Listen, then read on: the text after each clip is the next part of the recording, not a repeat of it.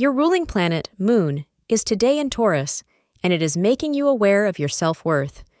You have a loving and generous nature and are known to be considerate about other people and their feelings. You can be hurt easily since you are such an emotional person, but you forgive equally easily once the things are clarified between you and them.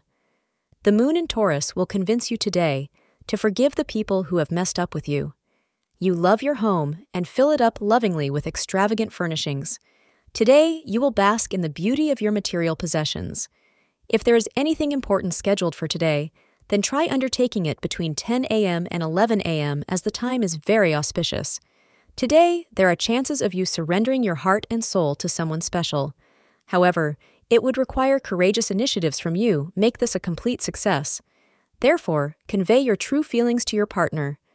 Keep one thing in mind that you should make sure that your partner feels the same way and it is not a one sided relationship. Thank you for being part of today's horoscope forecast.